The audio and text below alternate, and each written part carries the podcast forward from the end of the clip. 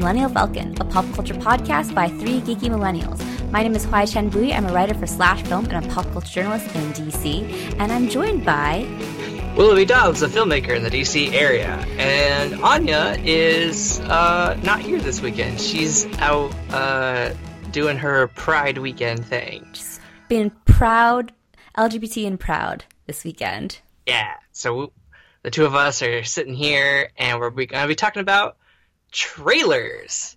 There were about um, 812 trailers released this week, and apparently, according to HT, there's more coming. So, yeah. um, but we probably won't do a second episode because um, I can count on two hands the amount of trailers that were uh, released this week, and um, we're just gonna kind of go down our, the list and talk about our top five, yeah. and then and some honorable mentions, and it'll be probably a quick episode because there's really not much more to it. Uh, we might industry... do a small discussion about like the fact that the industry like released all these at once. Yeah, um, it was very strange. Like in the industry, we've been calling it uh, Trailer Week.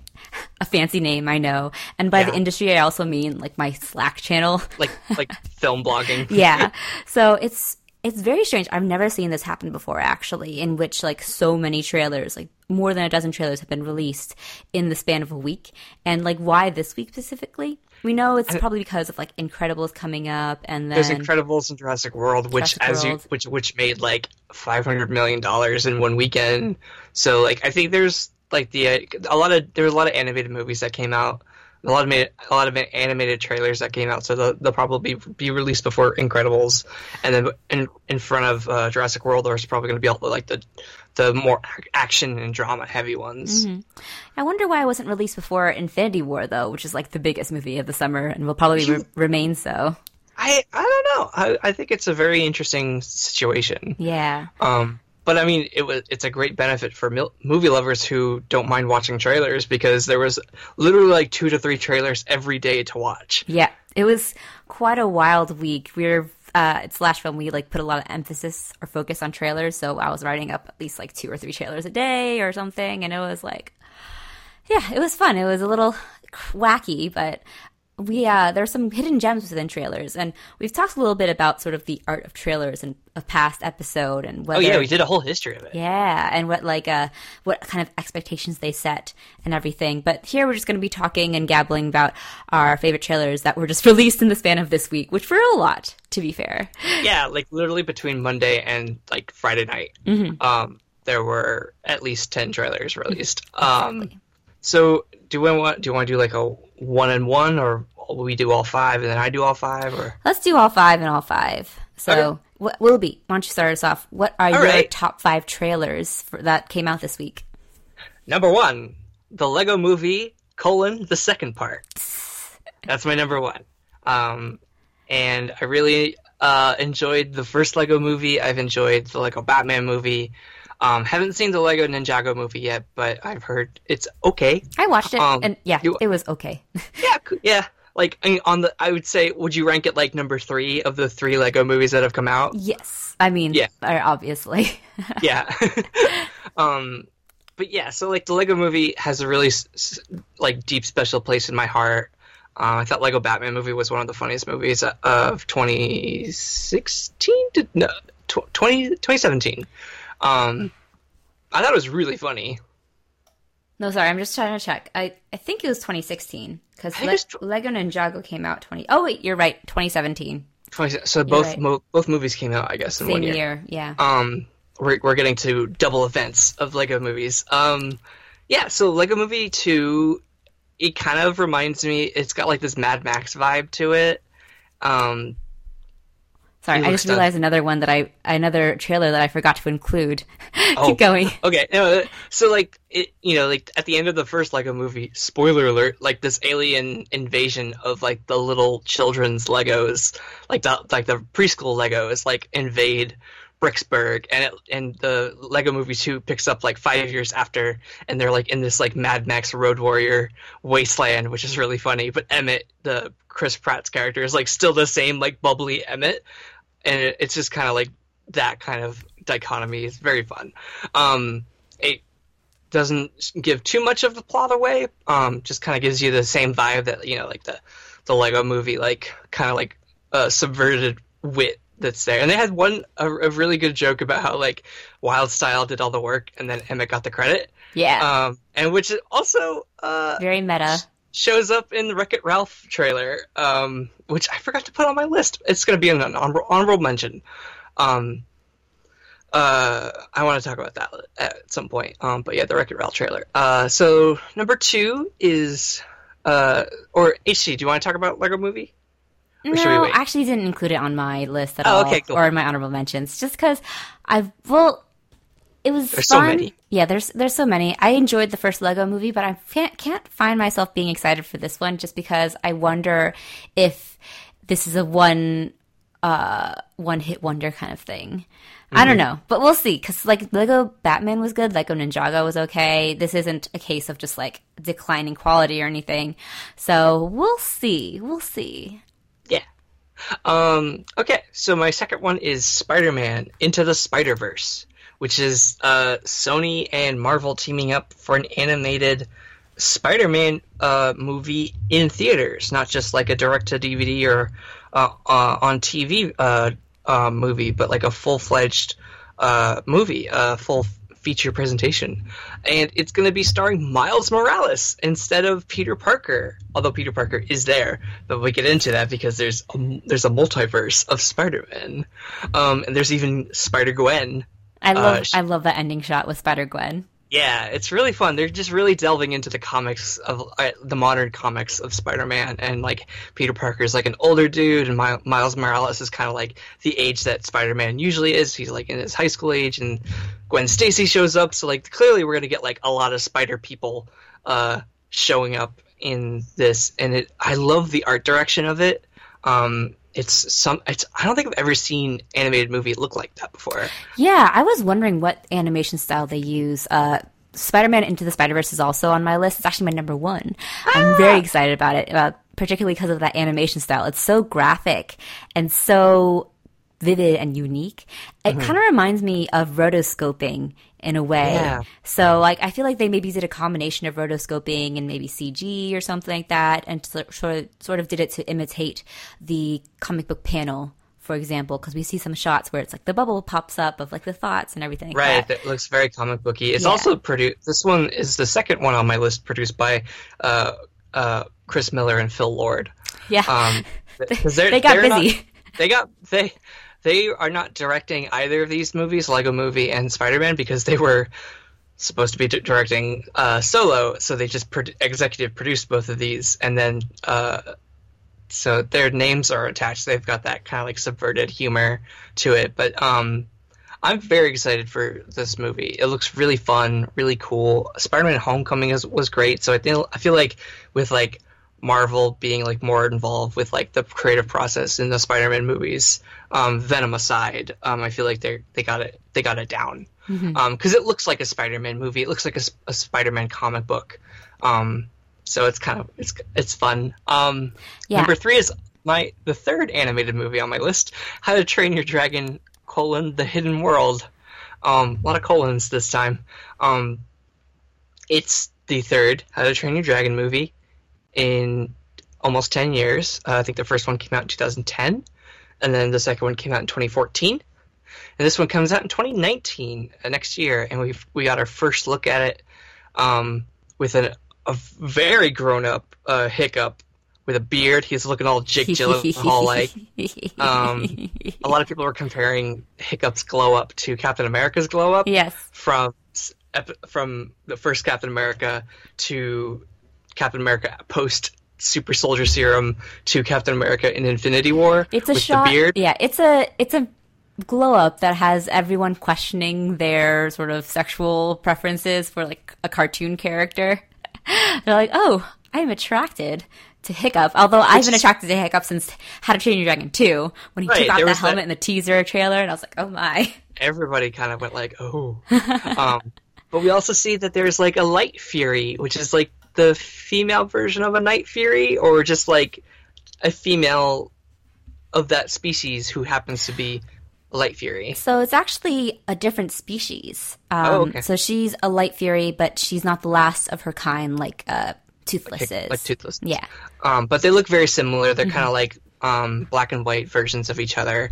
Um, uh, I don't know if they've released a name for the character, but the the the the, the Light Fury looks like a blue eyes white dragon from Yu Gi Oh, which is very funny.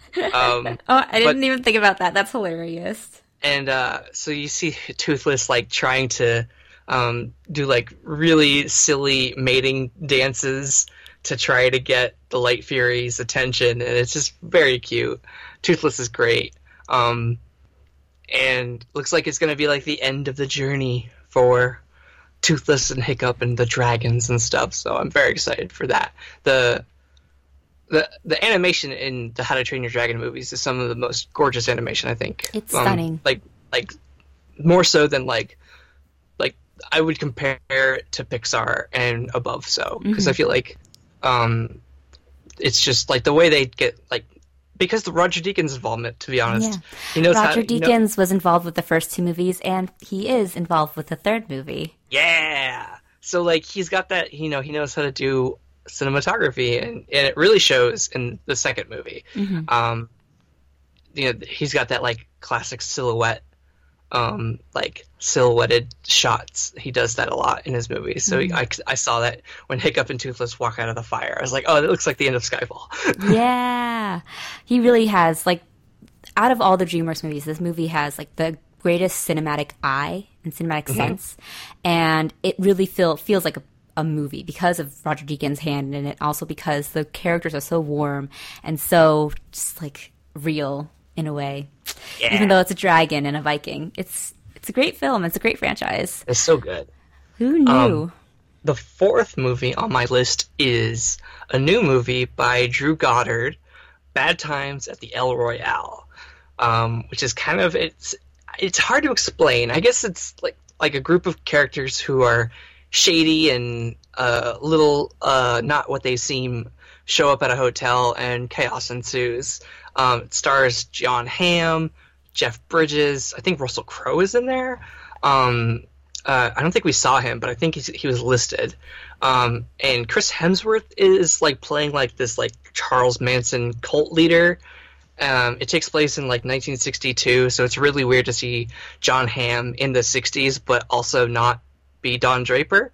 Um, he was like cracking a smile and joking and laughing. I was like, "Ooh, this is weird," because he's like in a, like a '60s suit, but he's not like brooding over alcohol. I don't know if uh, Russell Crowe is in it, but Nick Offerman is in it. Oh, why did I see Russell Crowe is in the movie? Maybe someone got it wrong in their in their tweet or something. I can't remember. Um, never mind. Russell Crowe. I don't think he's in the movie. Um, but or maybe I'm mistaking him with Jeff Bridges. They both they both do look very bearded at this moment, very Yeah. bearded and salt and peppered. Yeah. Yeah, Russell Crowe is not in this. Oh wait, you're right. Actually, Is he? in the Wikipedia it says he will appear in an undisclosed Oh, that's role. what I saw. Because I, I, I looked at the Wikipedia afterward. That's so interesting because it's not on like the official cast list. Right. But Wikipedia says it, so who knows? Um, 'cause I thought I Wikipedia is always right. When I rewatched the trailer, I thought he was one of the guys in the mask. Mm, maybe. Um, because he was if he's all bearded up, but who knows? Um, but Chris Hemsworth looks really interesting as a cult leader because he's like super handsome and charismatic. So it's going to be interesting to see that as like a villain. Because we haven't really seen him play a villain before. no, and uh, seeing him like dance in this really sinister way with his shirt just hanging off his chest is, uh, Yeah. is something that's It's a look. It's a look. It's definitely like the epitome of the mark me down as scared and horny. So yeah, Um, yeah, so there's that. I I just think Drew Goddard has done some really good movies in the past. He wrote The Martian, or he adapted The Martian um, for Ridley Scott, and uh, he also directed Cabin in the Woods, which he co-wrote with Joss Whedon, which we both really like as um, a horror movie that subverts horror movies and stuff. He's very good at he's very good at dialogue. He's he comes from TV. I think did he work on Daredevil? he did. He was the showrunner for the first season, and he worked with Joss Whedon for a lot of the shows. He was like a, a regular Joss Whedon collaborator before he and Joss did Cabin in the Woods, and he kind of went off on his own little career. So yeah, he's They a, bo- a Whedonite. They both worked. They both worked with Chris Hemsworth on multiple projects. Yeah, that's true. That's true. Yeah, he um, reunites with uh, Chris Hemsworth from Cabin in the Woods, which came, was supposed to come out before Thor. It was filmed before Thor. Right. And it was it filmed was- like before Thor and I think Star Trek. Yeah, so it was before he became big, and I remember like listening to some di- director's commentary, and uh, I think both he and Joss were on the commentary, and we are like, "Yeah, this guy's gonna be big. This guy's gonna be big," and uh, he was. turns out. Um, but yeah, the movie reminds me. It kind of has. It, it feels like a Quentin Tarantino movie, but also like an Edgar Wright movie, but without like a ton of bloody like violence. We didn't really see a lot of violence happen. There was Um, a an our the green red band trailer. Oh, there was a red band trailer. Um, Yeah, there's red band and saw a the- green band trailer. I think I only saw the green band, Mm-hmm. but what I saw did remind me of like the. It reminded me a little bit of Baby Driver and a little bit of like, like a little bit of Reservoir Dogs of like this like gang of people getting together, not knowing who each other are, like finding out like secrets of each other, and also having to deal with that shit. Yeah. It was Um, very much like a horror laced sort of noir, which I liked. Yeah. There's that too. Um, but I don't think it's going to be quite as horrific as it seems. I think it's going to be more thriller. Maybe. and like and like psychological and stuff. What do you What's think- your what was your theory, HT, that it's Well- connected to Cabin in the Woods? Well, it does take place about 40 years, 50 years before Cabin in the Woods uh, takes place. And uh, when we see Jon Hamm's character accidentally like find his way through like the hidden corridor in the hotel that shows like the double-sided mirrors into every room so he can see into every room, it kind of has that same effect that you see in Cabin in the Woods of the um, of the mo- the monitor lab, the lab yeah. monitoring everything, and like having cameras into every room and everything like that. So there is a there is a theory, a small theory, kind of like bubbling up about whether this is in the same universe as Cabin in the Woods. But Right, because there's like a parent, there's like someone who like watches the the like the bellhop is in chart, like reports to somebody. yeah, he's like, So we only watch like who they want us to watch, or when they want us to watch. Like, who's they? So yeah, that'd be interesting. I I I think it's an original film. I don't think It it's is. it's not it's not adapted from anything. So it'd be it's very interesting. So I have no idea where it's gonna go. It's a very exciting sophomore effort for Drew Drew Goddard because he's mostly been a screenwriter slash just like working in TV, and now he's making his much anticipated return to feature films after Cabin in the Woods. Mm-hmm. So it's exciting. Although I will say that he had a, a great input onto The Martian Yeah, he did. as a as an adapt. Like I think that the He- adaptation of that is really good. he did uh, get nominated for an Oscar for that, so he's an Nice. Oscar nominee at this point.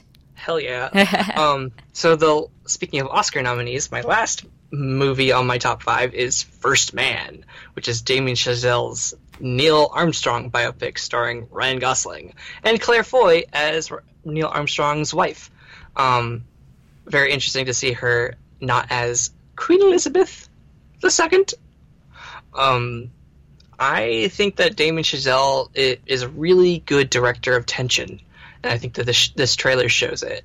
There's a lot of like um, risks that we, that we see, like you know, that we never really talk about when it comes to the space program, like pl- like rockets blowing up with people in it, or planes like crapping out, um, and like we see a lot of that. We see a lot of like what it took to to get to the moon um, in this two minute trailer, and it, it looks really. It looks like he's going back to his whiplash of like directing style of like, um, like he wanted to make La La Land first, but he made uh, Whiplash beforehand because it was cheaper. Um, and it, so it's really cool to see him kind of go back to those roots because I, I think I prefer Whiplash to La La Land. Um, and I really want to see what he does when it's not about music. There's no jazz at all in Although- this movie. Neil Armstrong is a fan of jazz and plays the trumpet. Oh well, We're gonna get a scene of him playing jazz. he's I gonna be playing it. jazz, and there there will be like the one jazz joke that everyone can make at Damien Chazelle's expense. Yeah, he, prob- he, he is a good director, but yeah, it's fun to joke about his jazz obsession or fixation. Right. Whiplash was about a jazz band, and La La Land was about Ryan Gosling saving jazz. Yeah, Um, from John Legend. From John Legend, and now it's about Ryan Gosling going to the moon. Yeah. and I think I I'm very excited. The movie looks real tense, real, real. Uh, it looks like it, it's shot on like film, Um, and so that's exciting. I guess IMAX they they filmed a se- sequence in IMAX. So that's probably the sequence on the moon. Very Christopher Nolan esque. It is actually. I had the same sort of vibes, or like re- it kind of reminded me of Christopher Nolan movies too, except a lot more s- emotional and visceral in a way. Even Yeah. though Dunkirk was actually quite visceral, so it has those some the same sort of uh, connotations. So we'll see. Maybe this will. I'm I'm excited for it too. I. I was I'm always, I wouldn't say I was put off by Damien Chazelle after La La Land, but he isn't one of my favorite directors. But I'm always going to see what he has coming out. So I'm excited for First Man. I yeah, I think when it comes to Damien Chazelle, if I was to rewatch his movies, I think I would rewatch Whiplash 1st um, because I think that it's a it's a more a much more solid film, um, much more concentrated More of tight. what it what it wants what it wants to be. I think it's also a lot more better edited. My mom has seen both. She prefers Whiplash over La La Land, and she's like a music major, so like she like knows like what it what it takes to do like a musical and what it takes to do like music, and she likes Whiplash a lot more, like a lot more. Yeah, it's she a does not like La La Land. no. Whiplash is a good movie, so I'm happy to see Chazelle going back to his roots as well. Mm. All right, my top five. So a lot of these are repeats, but Oops, that's, okay. that's fine. I figured this would happen. There's mm-hmm. only so many trailers, despite what we were saying before. so the first one, Spider-Man Into the Spider-Verse. Uh, you can. I basically every all the reasons I'm excited about it will be already uh, iterated, but I can't wait to see an animated superhero film in the big screen because it's not something that you of, you often see unless it's like a Lego movie or some sort of more subversive take like the Teen Titans Go. and um, this is something I'm really excited for. I've, I've always been like a big purveyor of animated films and why they are sometimes like a superior art form because you can do so much more. There's so much more potential for filmmaking in it. And I think Spider Man Into the Spider Verse definitely takes advantage of its animated medium and really goes balls to the wall with its animation style, whatever it is, rotoscoping meets CG, um, that imitation comic book panel, and uh, the way that it just is so kinetic and graphic. And I love like all the action shots we have, those blur effects, they look so cool. And um, yeah, I'm, I'm excited about this story too. Miles Morales is a great character who was invented pretty recently. He was introduced pretty recently to the comics, and it came sort of after there was a small campaign to get Donald Glover to play Spider Man um, before Amazing Spider Man uh, came out with Andrew Garfield. So it after that, pe- the Marvel saw kind of a demand for a Spider-Man of color, and they created Miles Morales, who is a Latino, Afro-Latino teen, um, in sort of like an alternate Marvel universe, like I don't know, Earth something. I think it's supposed to be the the ultimate universe. Yeah, the ultimate So, like, universe.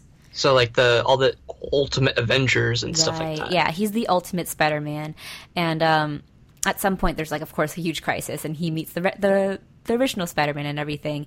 And uh, this is really fun because this kind of gets into the comic book crossovers that we've seen. There's like a Spider-Man war or something that happens in the comics, and this kind of reminds me of that because we have like Spider-Man. Uh, Miles Morales is Spider Man, Spider Gwen, who also shows up later on too in the comics, and it's and Spider Gwen is Gwen Stacy, by the way, who in an alternate universe becomes Spider Man or Spider Woman as well, and uh, it's it looks so fun, and I'm happy that they're leaning into the alternate universes thing, and it makes it easier to sort of separate it from the MCU, but also it has that like MCU touch in that it just like it feels like a real movie and not like a direct to DVD movie. And I also think it's really funny that Jake Johnson is play is voicing Spider Man because Oh, it's he's- so great. He's so dopey and like they designed Spider Man to be like this deadbeat who can't pay for his own meals and he looks sort of like Cameron Fry from Ferris Bueller, which is the little bit, funniest yeah. thing to me. He kind of look, yeah, like thirty-five year old Spider-Man who's kind of graying a little Yeah, bit. and Looks like he's- he's got some gray in his hair. And he's got like five o'clock permanent five o'clock shadow because he can't be bothered to shave. So it's like it's really fun. I'm I'm excited for Into the Spider Verse, and definitely this trailer made me even more excited. Uh, so my second one is another animated movie, How to Train Your Dragon. The Hidden World. The third How to Train Your Dragon film uh, in a franchise that really surprised me because it came uh, from DreamWorks, which has not been known for doing really great original works outside of maybe Shrek, but then they even ruined that a little bit.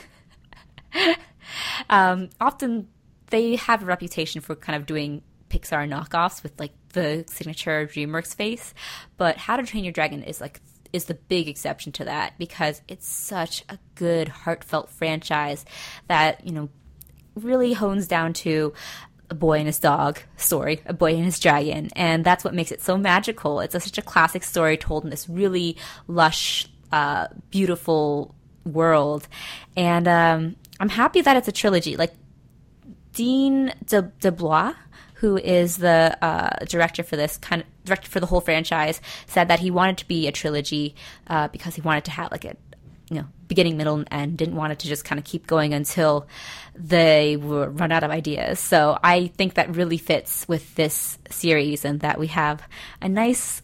Probably bittersweet end if we if the Oh, trailer gives any hints. We're gonna cry our hearts out. Yeah. This definitely is a series that rivals Pixar, if not betters some of their series, their like properties. So I'm just I'm so excited to see How to Train Your Dragon: The Hidden World, even though I know I'm going to be like bawling at the end. Uh, and the trailer just looks so good. Hiccup, your beard is making me feel things. All right, my number three pick is A Star Is Born. Ooh. So this is the Star is Born remake, the third remake of um, of the Star is Born uh, movies, which is which first came out in um, nineteen. Hold on, There's like a silent film one, right? it wasn't silent. It was it Wasn't silent. It was a Early though. yeah. It It, was was nineteen thirty 30s. something. Yeah. 1937. Uh, directed, produced by David O. Selznick, who you may who may sound familiar because he produced uh, Gone with the Wind and uh, Rebecca, and so he produced A Star Is Born, and that one was starring uh, originally Jan- Janet Gaynor and Fredric Mark. March, but that one is lesser known to the 1954 version, which starred Judy Garland, uh, which was the musical version, and then 1976, of course, starring Barbra Streisand and Kris Kristofferson. So each of the Stars Born movies take a different spin on a very classic Hollywood story of uh, sort of aging celebrity actor musician of some sort who falls in love with this ingenue and as her star starts to rise his starts to fall and that their love story becomes tragic because of it. And it's like a classic hollywood story but each of the films takes a little different twist. 1954 version was a musical. 76 took it to um, rock pop music and now 2018 is doing a country spin on it with Lady Gaga and Bradley Cooper. And this is Bradley Cooper's directorial debut as well. The film was originally set to um, be directed by Clint Eastwood, but then Bradley Cooper came on in like 2015 as a star and then took over as the director as well. Uh, originally, is also supposed to ha- star Beyonce and definitely not be set in, in like a country sort of genre, but she backed out and Lady Gaga took on the role of the ingenue. And uh, it's I actually was quite impressed by this trailer. It looks very well done and sort of weary and has that uh, crazy heart sort of feel, which I like a lot. Mhm. And Yeah, uh, Bradley Cooper. Bradley Cooper looks like, as my dad would put it, rode hard and put away wet. He just looks real aged. Like he's seen, he's like gone through some shit. yeah, and um, Bradley Cooper, I think, is definitely gunning for that Oscar nomination in this Yeah, that movie. that like Clooney triple threat yeah, of like actor, producer, director sort of deal. Mm-hmm. But I think Lady Gaga might surprise us because she, in the short moments I've seen her in the trailer, really impressed me. And of course, her voice is so good. I used to be a big Lady Gaga stan, so this, I kind of haven't really followed her lately, but then this reminded me of why I liked her so much. Uh, when she hits that note, I just like got chills down my spine, and I was like, afterwards, I was like, listening to all these old, old Lady Gaga songs that I used to love. So she's she's such a great singer, and I think she gives a really tender, really vulnerable performance in this movie. From what I saw in the trailer, of course, I haven't seen her performances in American Horror Story, and I like that she's so um, uh, stripped down in this film. And like this whole film really just feels like stripped down, very and almost grainy in a way. It feels like it could have also been shot on film, although I don't think it was. I don't think it was. Yeah, but it looks great, and I'm excited for it. So, uh, and and that's one of my honorable mentions. And yeah, don't worry, I I'm not I'm not shaming you for not including A Star Is Born. Willoughby. oh no, of course, no. I just wanted to let people know that I I saw it. Of course. we all, yeah. A Star is Born is good. So, next, my next one is another repeat Bad Times at the El Royale. Yeah. And, um, yeah, everything we've already talked about. I'm excited for another Drew Goddard movie. Uh, I like how this is sort of a seedy noir meets a horror, uh, meets a thriller type of film. And I'm really excited to see Chris Hemsworth play a baddie and Yeah. just like terrify me to my core. Um, uh, Jeff Bridges looks great as a preacher who's probably not a preacher. Dakota Johnson is there.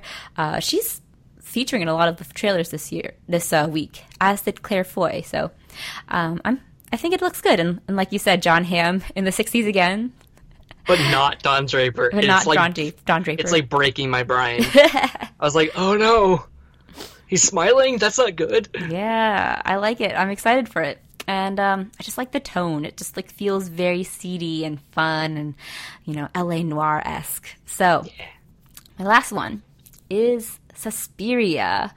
So this one is something that I didn't quite warm to at first because it was so different from the original Suspiria, which I actually watched, even though I'm not a huge horror fan, coming up to being one. Um, and it because the first one is such like Technicolor madness, and it feels almost like a surreal acid trip in a way. Uh, that was Dario Argento, I think. Yes, Yep. Dario got Argento, hmm and uh, Luca Guadagnino.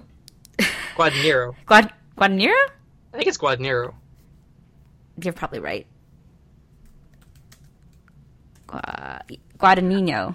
Guadagnino. Okay, I was thinking of this the uh, Star Wars character whose last name was Quadnero because he had four arms. All right. Well, either way, we're probably butchering his name. Yep. Luca Luca, the guy who directed Call Me by Your Name. the guy who directed "Call me by your name and a bigger splash.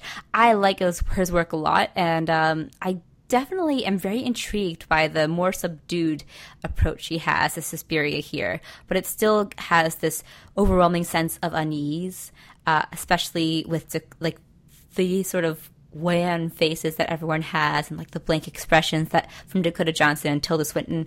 It definitely feels it's very cold and very different from from Luca's I'm just gonna call him Luca. Uh, Luca's other films, which always make me feel like I want to bathe and take a vacation in, and this one is the first one I do not want to touch with a ten foot pole.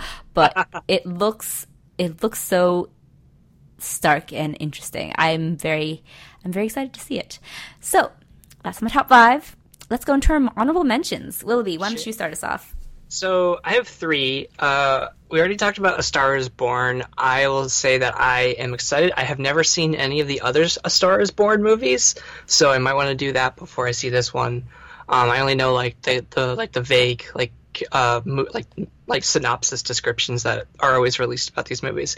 Um, I'm very intrigued by it because when you said that Clint Eastwood was was supposed to direct it, I can see why. Like it's very Clint Eastwoody in terms like his late stage directing. Yeah. Like I hope um, it's more than just like Clint Eastwood light, though. I hope Right. Bradley Cooper sort of takes his own spin on it.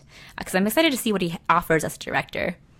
Yeah, like we've seen recently actors who are getting into directing do a really good job, like Jordan Peele and uh, uh, John Krasinski, Greta Gerwig. and like and Greta Gerwig, and we we know that Bradley Cooper has um, he's like done a lot of drama and a lot of comedy. Um, like he, I think a lot of people like knew him from The Hangover. Um, and then and then I think that was his kind of like I know he's been acting since like uh forever. like early feel 2000s like at least. Yeah, but I feel like The Hangover was like the first one where everyone was like, because it made like a thousand million dollars, that everyone was like, oh, this guy, and so he his star kind of sk- skyrocketed after that. Um, so it's really interesting to see him kind of like almost reckon with being a celebrity, and like doing that, and and having Lady, Lady Gaga, who Uh, arguably is a much more famous person, be the unknown lady mm-hmm. or the unknown like ingenue, and like have that because like we know who Lady Gaga is as a personality. So I'm very interested to see how they strip that all away and show her as like Stefani Germanotta, which was her Ex- her real name. her, her real name. Like she, I, like she won't be Lady Gaga, um, and Bradley Cooper won't be like the smarmy douchebag from every movie that he's ever been in, Mm-hmm. um, in every David O. Russell movie or the Hangover films. So, um, yeah, and it's also, it, is it supposed to be a musical or is it just going to have like I think it'll just songs? I think it will just have musical Like a- songs. like a Prairie Home Companion sort of deal? Yeah. Probably. I mean, I'm not really. I don't think it's a straight up musical. At least I think it'll Right. just have musical songs. Okay, interesting. Um, but yeah, so A Star Is Born is on one. Um, Wreck Ralph, uh, or as it's called, Ralph Breaks the, the Internet, colon, Wreck It Ralph 2, which is like when Spielberg did The Lost World, colon, Jurassic Park. But also, they do have that fun joke at the end, like where they're like, "Shouldn't it be Ralph wrecks the internet?" Yeah, it should be.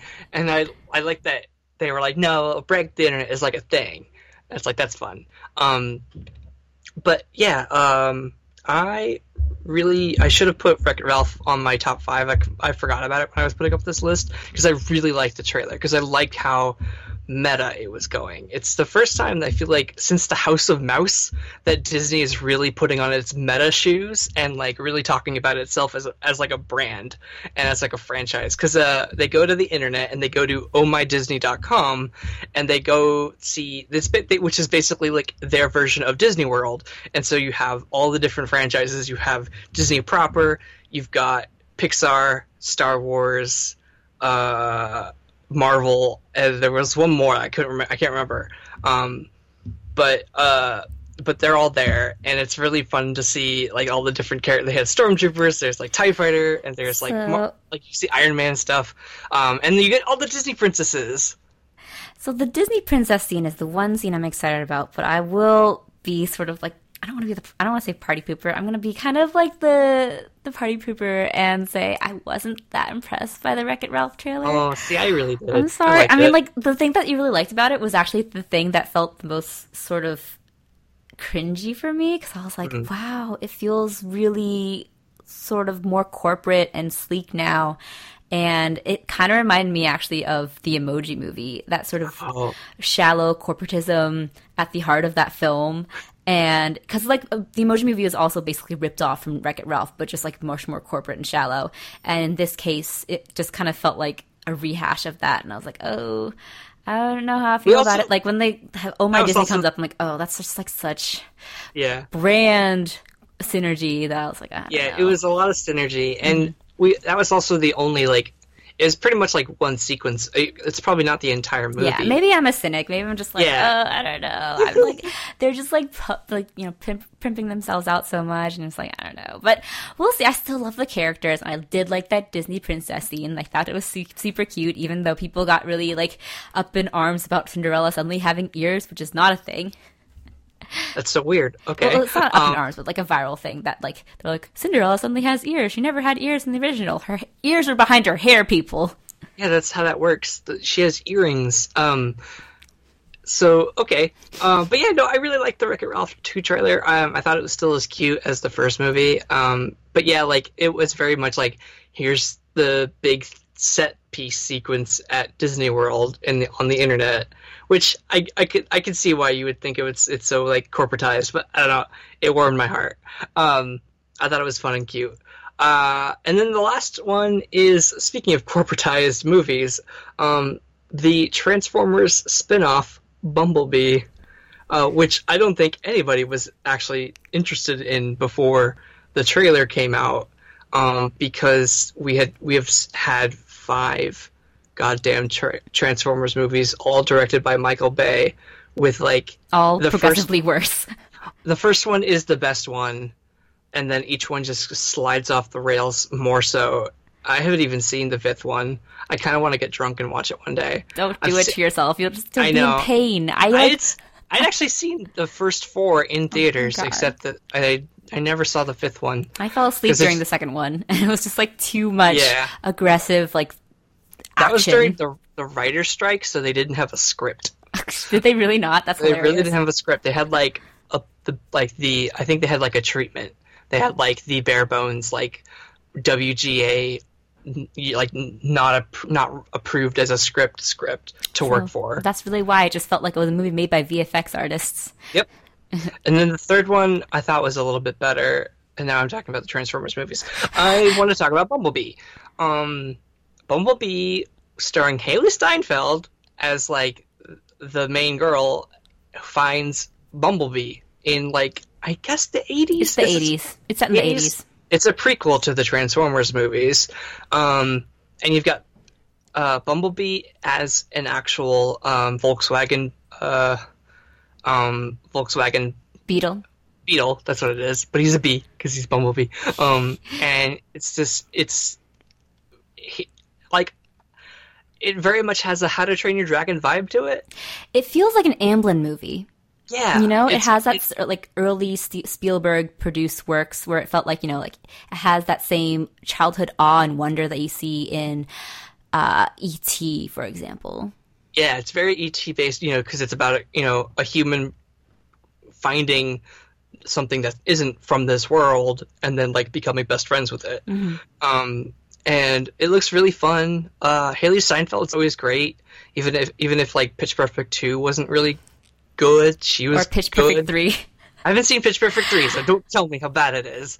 Um, and uh, but I mean, she was great in True Grit, so like she, we know that she can act. She's an Um, Oscar nominee. Exactly. And she's uh, working off of. It's not. This one is not directed by Michael Bay, so I'm very thankful for that. And the Bumblebee uh, design looks very much like he, he does in the, in the in the TV show, and like the toys. Um, there's Starscream from from the. He looks like the original Starscream from the animated series, even though he he is also in uh, the first movie, he's different. He's like an F twenty two, but this one he's like an F four Raptor. So he's like still a plane, but like multi. He's like red and white, which is like his colors from the first uh, TV show. So it looks very fun. Looks very like stripped away uh, from the Transformers movies. There doesn't seem to be. There's probably going to be a lot of action, but it doesn't seem like uh, an unbelievable amount of terrible action. Um, and it's clearly just a teaser, so like we don't know a lot more about what happens. But it looks it looks very promising. Yeah, agreed. Um, so Bumblebee is also the first in my honorable mentions.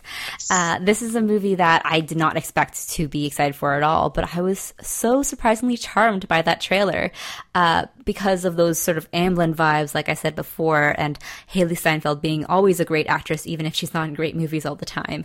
Um, I even saw her Romeo and Juliet movie, which was not good, but she was good. She was in a Romeo and Juliet movie. Yeah, she was. Yeah, it was not that good. It was like a very high school production esque movie, but um, she's she deserves like a better rap. Like uh, Edge of Seventeen, she's amazing in that, So good. Mm-hmm. and um, I think she gets. I think we already see like a lot of character from her like introduction here. This trailer is essentially one scene. It's the scene where she first meets Bumblebee, and apparently it's the, sc- the scene that screened at, at CinemaCon and got like a really great reaction compared to the first trailer that they cut. So this trailer, like after it got the good reaction at CinemaCon, uh, is a result of that, and it Oh, definitely cool. plays into like that wonder and um, that I hope will like be the rest of the movie. So it's and especially like the part where Bumblebee is like cowering in the corner. I was like, oh wow, I'm caring about these machines for the first time, and they're not like roided out monstrosities like in Right. the Michael Bay Transformers movies. They they feel like something that comes out of an '80s cartoon, and that's why I was I'm suddenly think I want to see this movie. Yeah. So it might be the strongest trailer actually because it made us want to see a movie that we had no interest in at all before. I don't think anybody had any interest in seeing a Bumblebee spin-off movie. Mm-hmm. I remember when it was announced, and I was like, "Nope." Yeah, I was like, really? and Hailee Steinfeld, but I think she she can bring it. So my second honorable mention is Peppermint, the Jennifer Garner action film, which sees her return to the sort of action j- franchise that she left since Alias, uh, her breakout series in the early 2000s. Excuse me. Um, so Peppermint is a really interesting trailer in that it starts off in with Jennifer Garner in suburban mom mode that she has been in in the past for the past ten years, Like So- since Juno. since Juno essentially. So you're like, okay, so it'll just be like another sort of Jennifer Garner's the inspirational suburban mom who wants the best for her kid, and we're going to cry at the end because this is emotionally manip- manipulative but cheesy good stuff. Maybe we need this in earnestness for once in a while. But then, wow, way to condemn all of her recent movies. well, Love Simon was not bad actually, but um, she basically like then a few seconds later, the trailer just like kills her family and like covers her in her in their blood, and she tries to get justice for her family and like p- pinpoint the people who did it, but uh, the system is corrupt, and she has to go and hunt down the criminals herself. So this is ba- basically Jennifer Garner's Taken, and uh, oh, wow, it's very exciting. I just like that shot we have of her like in like her short hair and like her light her tight sort of I don't know, vigilante outfit and uh, loading her gun, I was like, Sydney, Sydney Bristow is back. And it was just an exciting moment for me. I can't wait to see Jennifer Garner back in action. So, Peppermint, another great surprising trailer. And then my third honorable mention is First Man, which uh, we talked about a little bit with um, with. It's in his top five. That's the Damien Chazelle movie. Yeah, I'm down. I don't know. The, the trailer, the trailer was impressive. I like the callback to his Whiplash roots, but it wasn't something that I'd be like, this is one of my favorite trailers. But I was impressed enough that I'd be like, that I would line up to see this movie in theaters. So I think that wraps up our little discussion about trailers. We actually went quite a while too, so I'm Yeah, impressed with us. This is kind of what happens when me and Willoughby are on a podcast together. We just kind of start rambling and, Yeah. and joking for like an hour. So Anya's not here to uh, rein us in, rein us in. bring us back to the big topics. We have no big topics here. Just Yeah, there's no there's no theme. There's no like uh like larger Hollywood discussion, except that they all released their trailers at once, which was really weird. And maybe this will be a recurring thing. I kind of get the feeling it'll happen again next year, and then we'll have like trailer week, and it'll be the the indication that summer is here or something. Yeah. No more uh, Groundhog Day. This is this is a uh, trailer week now. Right. All right, so let's move on to the last segment of our episode. I really, really, really, really, really like you. But I need to tell you something. Willoughby, why don't you start us off this week? What do you really like? I have been rewatching some of Brad Bird's movies in in preparation of next week's Incredibles 2 premiere. Um, I watched uh, I, I rewatched The Iron Giant a couple months ago um, because I was just feeling like it and I wanted to watch it and I watched it and I really liked it. And so um, the other day, as in yesterday, I rewatched or I watched for the first time ever Ratatouille. You've never seen se- Ratatouille before? I had not seen Ratatouille until Willoughby! yesterday. Oh my gosh! I know, I'm, right? I'm shocked. I thought you, I thought you'd already seen it, and I thought you loved it. I don't know. No, I, I, don't had know. never seen Ratatouille before. It was it, besides Cars 2 is the only other Pixar movie I'd never seen. Huh. Um, and t- oh, I guess Cars 3 now too. Cars Three is actually pretty good. I haven't seen any of the other Cars movies, but Cars Three is not a bad movie. I heard there was a uh, Griffin Newman on Twitter uh, and on on his podcast has this thing where he says Cars 3. Uh, no, so Cars 2 makes Cars 3 look like Cars 1 because Cars 2 was so bad. oh, Um, that's really funny. Yeah, it was really funny. Um, so I and also in uh, speaking of Griffin Newman, uh, his podcast Blank Check has been doing a series on Brad Bird films. So that also inspired me to like rewatch um, The Incredibles um, and also watch Ratatouille for the first time. And I really liked Ratatouille. It was really fun. Um, and The Incredibles holds up as like a really great piece of action and great family, uh, like Pixar movie. Uh, I don't think I, I'm so excited for Incredibles 2 um, now, more so than before, because I hadn't seen The Incredibles in a really long time, for probably at least eight years. Um, and so I, I was reminded about how much I loved it. Um, and Ratatouille I like so much because Patton Oswalt gives like a really great performance, and like I, I wasn't expecting all the twists and turns because I really didn't know much about the movie besides that the rat controls the human to cook food. So I thought it was just 90 minutes of that, but it wasn't. It was There's quite a lot of- heartfelt. It's very heartfelt. It's very like much more like it's it, almost a melod. It's I think it's a melodrama. yeah, it's about you can be who you want to be, essentially. Right, and it's about Remy deciding between his family and his dream. Um, and there's like we've we took a, a melodrama class together, and there's like that whole trope is a huge melodramatic theme of like a character having to make a decision between family and their profession.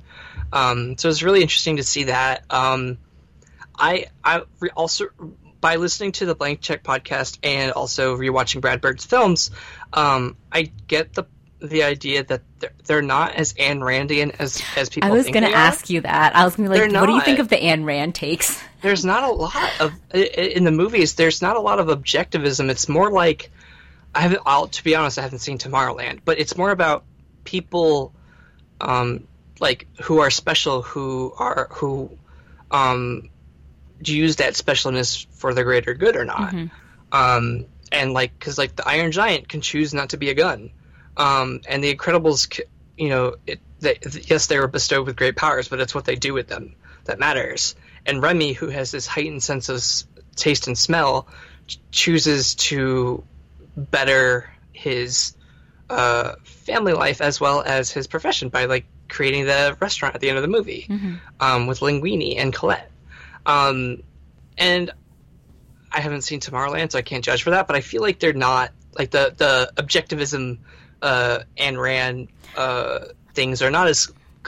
I, I feel like it's a misnomer or like yeah, a I mean, misrepresentation of what he thinks, I- what of what his themes are in his movies. I've actually seen Tomorrowland, and I will say that like the villains are probably the objectivists in the movie because they're the ones like they do sort of deal with like this. I don't want to say race, but like special type of people who are supposed to build a better world, but then the heroes want to let that let more people into that world as opposed to shutting it off. Right. So yeah, it's yeah, so I feel like I feel like the the Ayn Rand themes are misrepresented. yeah. Uh, but yeah, Ratatouille's great. Brad Bird is a great director and a great writer, and I'm really excited for Incredibles too. All right. So my really like for this week is sort of a, a re, but in this case a reread. So I was um, this week, in addition to all the trailers I was writing up, I got to write up a story about uh, the casting for his Dark Materials BBC series, which is um, the trilogy consisting of The Golden Compass, The Subtle Knife, and The Amber Spyglass. And this is a series, it's one of my favorite books when I was a kid.